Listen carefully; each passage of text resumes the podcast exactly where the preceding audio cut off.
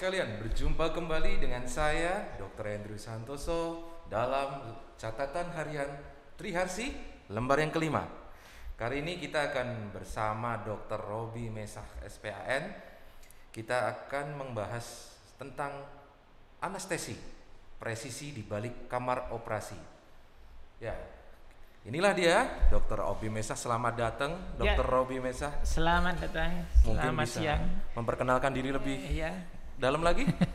Ya, perkenalkan saya Dr. Robi Mesak Ngahu, eh, spesialis anestesiologi di Rumah Sakit tercinta kita, Rumah Iya. Sakit Triasi Surakarta. Orang biasa mengenal saya dengan sebutan Obi. Eh, silakan, Eh, saya lebih nyaman mungkin dipanggil dengan nama saya Obi, boleh. Kalau Oke. memang ketemu bisa cek Instagram saya. Iya, Instagramnya At bisa Obi dilihat. Ngahu, ya.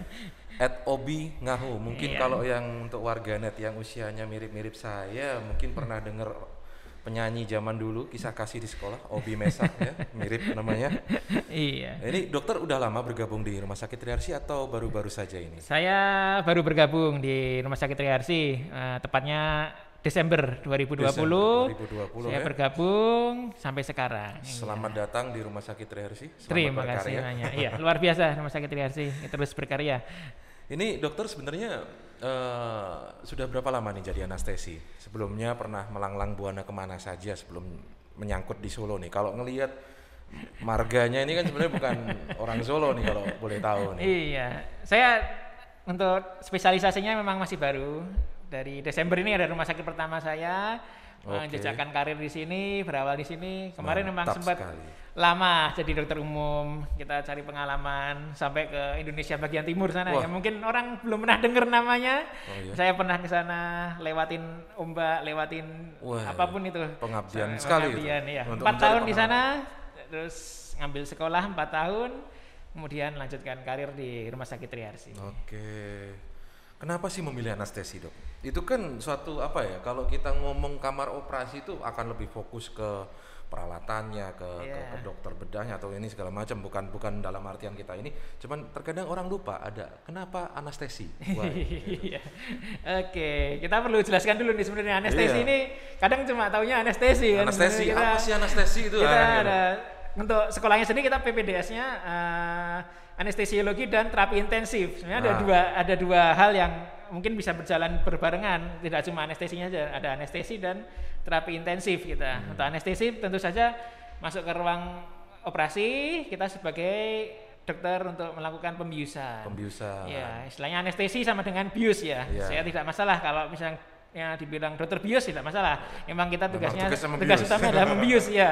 Bukan seperti bius-bius kriminal tapi ini adalah bius-bius yang untuk membantu tindakan dari operator bedah Bukan bius biasanya. ya? Bukan, bukan. Nanti ditanya pin ATM. iya, kemudian juga ada terapi intensif. Terapi intensif itu adalah eh, perawatan di ICU, Di ICU biasanya. ICU, intensive care unit, ya. Intensive care ICU. Jadi kita eh, membawai dari dua tempat itu di ruang operasi kita sebagai dokter bius, di ruang ICU kita mungkin sebagai eh, penanggung jawab utama untuk pasien-pasien Hmm. dengan kritikal, pasien-pasien kritis, pasien-pasien yang mungkin sudah hampir ya katakanlah ini di akhir Di perjuangannya. Perjuangannya Iya, udah iya. mepet jurang, Iya. gimana caranya ini kita Iya. bisa mengembalikan untuk sembuh kembali ya. Betul. Jadi saya pilih anestesi ini ya karena pertama kita pasti adalah hal-hal yang kegawat daruratan itu saya dari dulu suka sekali. Suka sekali. Jadi Suka sekali. Menarik itu yang Menarik. kayak gitu ya. Ber Iya, bargaining with iya. God. ya, Iya, bargaining iya. with God. Yang tenang-tenang itu kayaknya kurang menantang kan Iya. ya tenang-tenang jadi kita semua di belakang layar kita semua di belakang layar nggak kelihatan Nggak wujudnya kelihatan memang wujudnya. pasien mungkin nggak pernah ketemu saya Betul. Itu kalaupun kan ketemu pas tidur. Pas tidur, iya. atau Itu kalau yang- belum tidur ditidurkan Nah, iya. itu yang sering kali warganet mungkin kurang meng- kurang apa ya kurang kurang mengerti kurang tahu atau mungkin apa sih anestesi? Lah di sini hari ini kita mau ngobrol, ngobrol lebih jauh tentang anestesi tentang pembiusan tentang critical care. Jadi sebenarnya di kamar operasi itu nggak cuman ada dokter bedah dan asisten bedah segala macam tetapi ada peran penting di balik itu juga di mana yang menjaga anda pada saat anda dibius menjaga warganet sekalian untuk tetap dalam kondisi stabil, tetap dalam kondisi yang prima untuk dilakukan operasi sampai selesai dan juga sampai bangun kembali nantinya. Dan memang cukup menarik dunia critical care ini dokter ya. Iya, Saya sendiri pernah berada di ICU memang ya we are we can say that we, we bargaining with God. Iya. Kita tawar-tawaran sama Tuhan, Tuhan boleh nggak Tuhan boleh nggak? Ini masih masih panjangin lagi dikit deh. Gitu. Iya iya iya, itu dia. Nah kalau selalu pas gini kan dok, anda kan lebih banyak di balik layar, lebih banyak nggak ketemu pasien. Uh, gimana sih uh, teknik-tekniknya anda bisa berinteraksi dengan pasien? Gimana gimana juga kan anda tetap harus menjelaskan Iya, harus betul, ada betul, inform concernnya ke pasien, Iya. re- res- resiko apa segala macam. Ya, sebenarnya nanti untuk anestesi kita dari yang bius dulu ya, kita yang bius. Kapan kita bertemu dengan uh, warganet sekalian itu biasanya ketika warganet rencana untuk operasi. Mm-mm. Itu operasi, kita ada evaluasi, ada banyak evaluasi yang harus kami lakukan sebelum pasien dinyatakan siap untuk operasi. Ada preoperasi, ada durante operasi dan pasca operasi. Biasanya kita mulai ketemu setelah pasien terjadwal untuk operasi. Operasi, ya, ya. sudah ada jadwalnya, kemudian dari dokter bedahnya atau dokter penyakit dalam, eh dokter ini objinnya eh, konsul untuk membantu nanti selama tindakan. Jadi kita mulai datang itu pada saat preoperasi. Biasanya Dinilai eh, awalnya berarti ya. awalnya. Berarti ketemu biasanya ketemu dengan anestesi adalah hamin satu operasi atau hari H saat sebelum operasi. Sebelum operasi. Ya, nanti kita berinteraksi, saya harus menggali banyak informasi dalam waktu yang se- sedemikian pendek. Sedemikian pendek. Iya, karena operasi sudah harus ditentukan, sudah ditentukan Iya. jamnya. Apa yang perlu dioptimalkan, saya akan optimalkan. Kalau memang sudah bagus ya kita siapkan mulai dari cairannya, puasanya, teknik yang akan kita pilih semuanya sudah harus diketahui pada saat kita bertemu pasien pada saat pertama kali itu. Hmm. Nah, setelah itu kita rencanakan, rencananya juga jangka panjang sampai dengan nanti pasca operasi. Pasca operasi, Pasca pasca operasi itu selesai operasinya. Iya, selesai operasi pasien juga harus kembali dengan bagus. Tujuannya Iya. adalah kembali normal. Jangan sampai datang tidur bangun tidur lagi enggak. Bangun tidur kita lagi. harus bangunkan kembali. Itu yang tekniknya di situ. Itulah kita Seninya ya. Seninya di situ. State of the art-nya Iya. adalah gimana pasien yang tadinya sadar ditidurkan terus kemudian bangun lagi.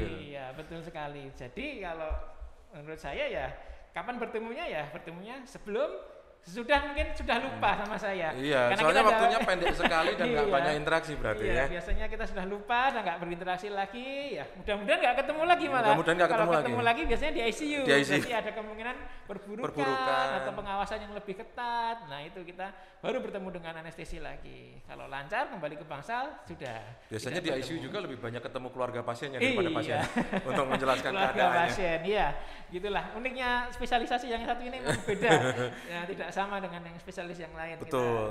kita, Jadi beda penjelasannya lebih harus bisa lengkap di waktu yang singkat. yes Itu yang akan menjadi satu seni tersendiri. iya Mungkin kan kita juga pengen tahu lebih lanjut buat eh, informasi ke warganet sekalian. Apa sih general anesthesia? Kemudian kan kita tanda suka tanda tangan tuh kalau warganet mau operasi, operasinya general anesthesia atau anestesi umum.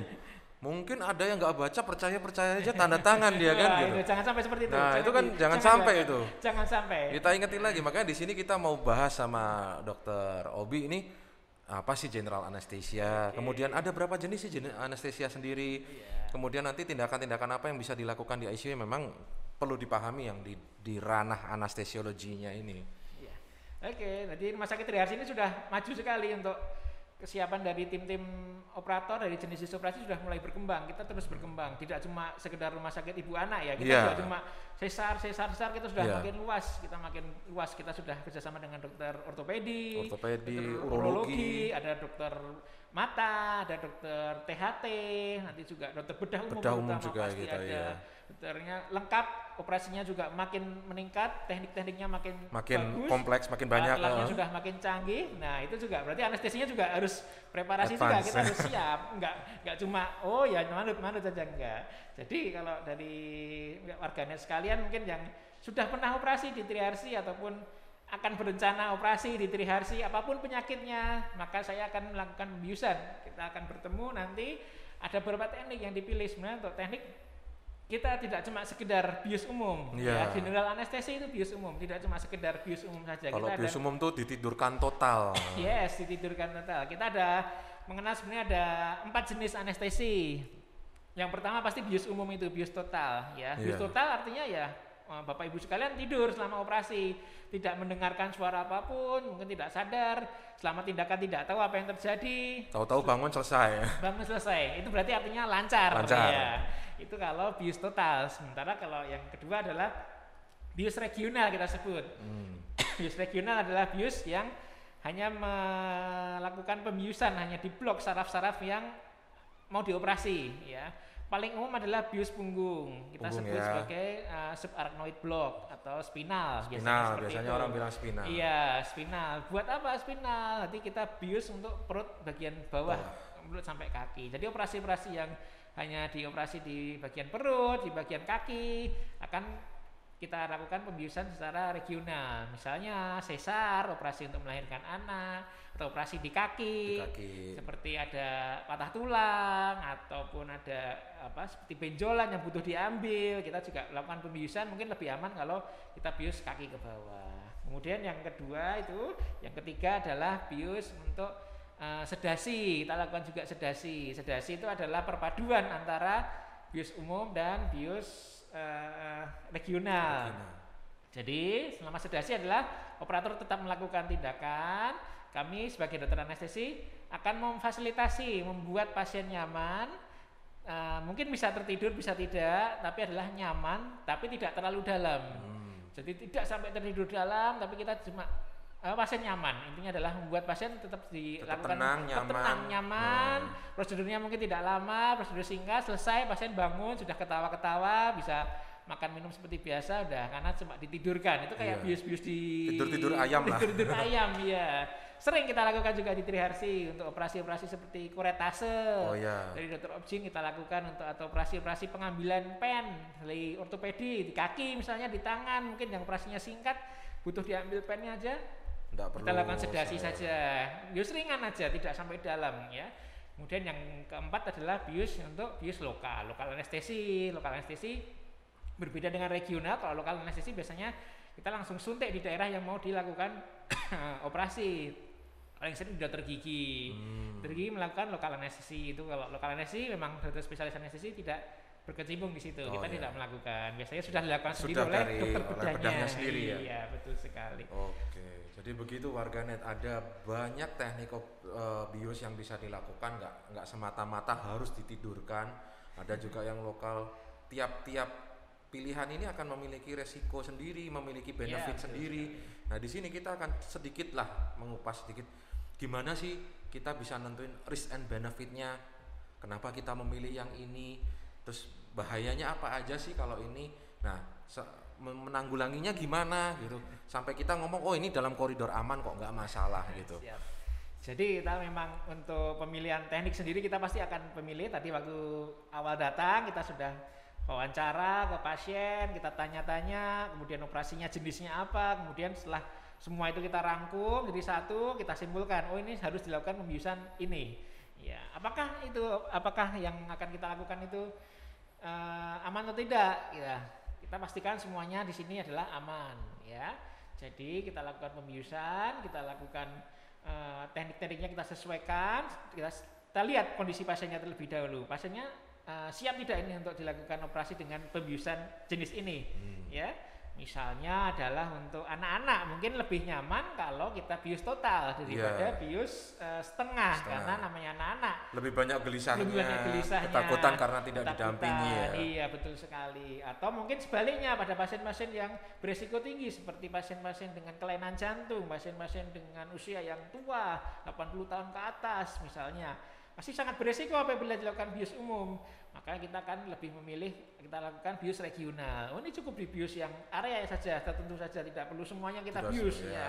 mungkin lebih aman untuk pasien-pasien dengan uh, kondisi-kondisi tertentu. Itu yang kita persiapkan dari pasien kemudian dari kesiapan uh, operator dari kesiapan anestesi semua menjadi satu kesimpulan oh ini harus bius ini. Jadi tidak cuma oh ini. Semata-mata kita oh, pilih iya. gitu ya. iya tidak sekedar oh ini operasi di tangan oh bius total tidak kita ada teknik-teknik yang ada risk akan- assessmentnya iya, berarti ya semua ada tindakan semua punya komplikasinya semua punya resikonya tapi semua siap untuk ditangani siap diatasi gitu dan yang pasti warganet sekalian di sini dokter-dokternya cukup komunikatif jadi bisa apa ya nanya lebih lanjut segala risk benefitnya apa Ya. bahkan sampai mungkin akan diberitahu risk assessmentnya seperti apa mana aja yang dinilai semua bisa ditanyakan Iya, yang harus tanya, dikomunikasikan harus tanya. Itu hak itu pasien. malah hak pasien dan Hak harus pasien, penting itu ditanyakan sekali. sampai anda paham dan anda yakin oke Yes, saya setuju betul. jadi tanda tangannya tuh bener-bener yakin pakem kita Ya, setuju mantap gitu. itu mantap banget. Makanya kan di sini berarti kan dokter sudah memastikan keamanannya dalam segala tindakannya dari berbagai lapisan ya. Ya. Preoperasi selama operasi bahkan sampai akhir operasinya. Operasi, iya. Setiap eh, bagian punya eh, penilaian-penilaian tersendiri, lembar-lembar yang harus diisi. Lembarannya anestesi itu kalau boleh dilihat tuh banyak banget itu nanti Iya. dia ngisinya tuh banyak banget. Iya. Tiap menit dia tulis, tiap menit dia isi, tiap Iya, menit di, di- di ini oksigennya gimana, tensinya gimana, banyak banget. Mungkin sedikit banyak kita bisa lihat di kamar operasi Triharsi yang baru. Eh, kita bisa sambil cerita sedikit banyak ba- apa sih mesin-mesin anestesi itu kayak apa bahwa dokter Robi sendiri kalau melakukan tindakan juga dibantu oleh peralatan-peralatan yang sudah disediakan dan kami akan tampilkan di sini seberapa canggih nih Iya. ah, Canggih kok, bagus. Ini bagus. ya kan? Harus diakui ini, Ini kita punya Triharsi sudah berubah ya, kita sudah menjadi gedung 8 Nah, lantai. Ini ruang operasi kita. Ini ruang operasi kita Kita punya empat kamar operasi. Kita yang ada- cukup mumpuni. Iya, Nah, ini ada ini adalah mesin biusnya. Yes, betul. Ini, Ini mesin biusnya. anestesi. Kita pause dulu ya bentar ya, kita ngobrol bentar ini mesin biusnya. Nah, ini apabila nanti warganet sekalian mau direncanakan untuk bius total, bius umum, Ya. iya, nanti kita menggunakan alat ini. Alat apa sih ini? Ini namanya mesin anestesi. Orang sebut mesin anestesi. Mesin Iya, anestesi. udah paling gampang. Ini ada mesin, Paling gampang mesin anestesi. ya, karena cuma Mesin anestesi buat yang bisa. anestesi. Iya. Soalnya yang pakai cuma anestesi. mesin untuk membius ya. Jadi di sini ada gas, ini ada gasnya. Jadi nanti Nah, ini ah, gas ini, Itu gasnya. gasnya. Iya, itu yang buat warganet sekalian terbiusnya. Nanti Terbiusnya. dengan gas ya. Nanti lebih nyaman. Nanti dengan gas dihirup pelan-pelan, makin lama makin ngantuk, makin lama tidur. Oke. Tidur tidak nyeri, bisa dioperasi. Selain gas kita juga ada monitor yang selalu terpasang. Ini melengkapi dari monitor standar sebenarnya. Monitor standar ada juga. Sudah terpasang Pasti yang ada. biasa, Ada. nanti tetap dipantau double check di Yes, sini. Nah, ini sesuai dengan rekomendasi dari ASA dari Amerika. ASA Kita Amerika, ya. DRC sudah memakai untuk monitoring standar.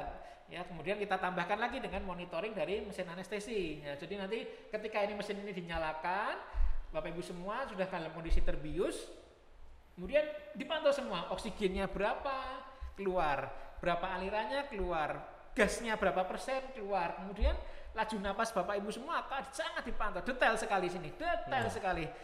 Pa- Napasnya Laju bagaimana? napas, denyut nadi, Iya. tekanan darah semua terpantau di sini selain terpantau di monitor yang Selain satu lagi. kantor, Iya, kemudian termasuk uh, karbon dioksida yang keluar, yang hal yang atau yang high tech high tech ini sudah ada Iya. di sini semua. Jadi satu mesin ini sudah mengontrol napas. Mencakup Iya. semua ya. Nanti begitu Bapak Ibu semua akan terpasang selang ke lewat mulut. Nah, Nah, nanti yang akan masuk ke mulut ya. Iya, itu yang masuk ke mulut ya. Nanti napas semua akan diambil alih oleh mesin ini. Jangan Berarti takut, napasnya nah. di take over sama Iya, mesin. take over sama yang atur mesin. mesin berapa Iya. kalinya ini. Iya, betul sekali. Nanti ada ini mesinnya lebih canggih lagi, nggak cuma mesinnya aja yang memberi pasien juga kadang dikasih kesempatan untuk bernapas. Bernapas ini mesin sendiri. ini pinter sekali nih. Dia bisa untuk Bisa. tidak kontra ya. iya, biar nggak napasnya Napasnya narik, ini narik kan ya repot Iya. itu. Ini bagus ini kali. Saya aku ini ini salah satu yang apa? Kita biasanya digunakan untuk operasi-operasi besar. Kita bisa operasi jantung, operasi-operasi bedah saraf. Biasanya kita juga bisa menggunakan mesin ini. Ya, memang Triharsi kita prepare seperti ini memang Iya. rencananya kita akan terus berkembang. Mungkin Yes. bisa sampai melakukan operasi kranial segala macam. Yes, kita yes. berharap akan terus berkembang sampai Iya, ke sana. untuk That's alat, why kita prepare dengan peralatan yang memang sudah cukup mumpuni Iya, untuk melakukan itu. mumpuni, Ya, bagus ini. Jadi Ini yang belumnya masuk kemarin mesin-mesin ICU. Ah, ventilator-ventilator kita ventilator pun ada lagi kita. Drager Evita 3000 yang bisa Iya. sampai bayi 500 Iya, gram pun dia bisa tangani gitu. Itu lebih rumit lagi. Mungkin next time kita bahas yang lebih Yes, kompleks di ICU-nya. Dok. Iya, iya, iya, siap. Nah, buat warganet sekalian yang pengen lihat wajahnya beliau, nah yang cukup ramah ya, sering kali eh, lewat tadi. udah, udah, usah lama-lama. Salah. Iya, ya tadi dokter anestesi itu di balik bayangan sekilas ya. ya, di balik Eh, bayangan. eh, Kalau bisa sih nggak kelihatan ya. Ketemu orang di jalan nggak tahu gitu. Iya. karena sering sekarang karena di era pandemi kita harus pakai masker, sering kali kita nggak bisa bertatap muka dengan baik. Eh, sebenarnya Dokter Robi memiliki wajah yang sangat-sangat ramah dan humoris sekali hari sehari-harinya, jadi nggak perlu takut kalau pada Yes. saat dikunjungi pre-anestesinya, ditanya macem-macem segala macem, ceritakan sebanyak-banyaknya, pahami, tanyakan sebanyak-banyaknya.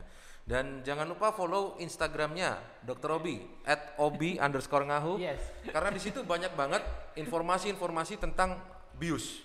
Jadi ya, Ya. warganet tidak perlu ragu untuk eh, menjalani terapi di sini. Warganet tidak perlu ragu untuk operasi di Rumah Sakit Triharsi karena Dr. Robi sudah pasti akan mendampingi Anda sekalian. Ada pesan dan kesan dok untuk semuanya? Ya, untuk semuanya warganet yang rencana operasi ataupun ternyata harus operasi di Triharsi, jangan takut, kita semua siap semua timnya, mulai dari tim operator, tim anestesi, kemudian tim bedahnya, kita semua ready, di- dilengkapi dengan alat-alat yang uh, mumpuni, monitoring-monitoring yang memastikan keamanan Bapak Ibu sekalian untuk operasinya berjalan dengan lancar, sehingga ketika kita lakukan operasi dan pembiusan, kita harapkannya adalah sesuai dengan apa yang kita ingin semua kan, sembuh, penyakitnya hilang, balik dengan sehat.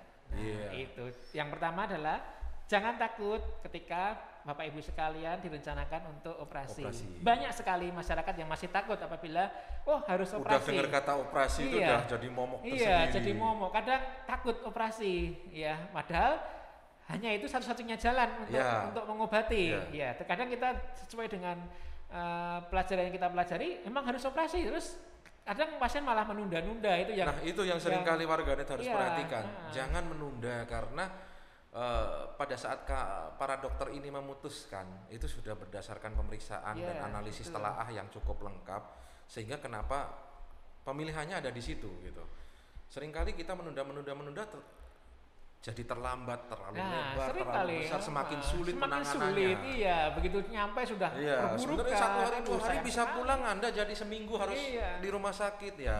Itu yang harus dicermati. Jadi nggak perlu takut nggak perlu takut ya jangan takut kalau memang perlu harus memang harus operasi nggak usah takut semua sudah diatur sudah direncanakan semua terproyeksi dengan jelas dari awal sama operasi sampai dengan pasca operasi sampai nanti selesainya Iya. semuanya semua sudah diatur dengan Dan keamanan tanyakan ya, Iya. tanyakan yang penting. Kalau Tanyakan, memang mau iya. tanya, tanya aja sebanyak-banyaknya, Nah, pasti kami- dijawab. kami siap untuk menjelaskan ke Bapak Ibu sekalian bahwa apa sih ini resikonya? Kenapa kok memilih teknik ini? Kenapa kok saya harus dioperasi? Semuanya Iya. boleh ditanyakan. Itu itu hak pasien. Nanti semua harus tahu begitu pasien datang dengan rencana operasi. Oh, ini ya sudah. Ini dah aku udah siap operasi. Betul. Iya. Itu malah hasilnya lebih bagus seringnya. Pasien siap operasi, hasil pembiusannya Hasilnya bagus, pembiusannya. operasi bagus, selesai, bagus, bangun sehat. Trustnya ada antara Iya. pasien dengan rumah sakit Iya. dengan eh, apa operatornya dengan Iya, anestesiolognya sekali. trustnya Iya, ada itu akan sangat sekali kalau pasien siap membangun bagus hasilnya chemistry bagus. yang baik Iya, ya, betul betul betul iya Oke, terima kasih banyak buat waktunya Siap, ngobrol-ngobrol sejenak di podcast kami. siap terima kasih biar banyak. kita bisa ngasih informasi lebih banyak ke masyarakat luas tentang rumah sakit Reasi maupun tentang ilmu-ilmu kesehatan yang lagi tren saat ini. Terima kasih warganet sekalian atas perhatiannya. Salam Triharsi, sehat bahagia sejahtera. Ciao.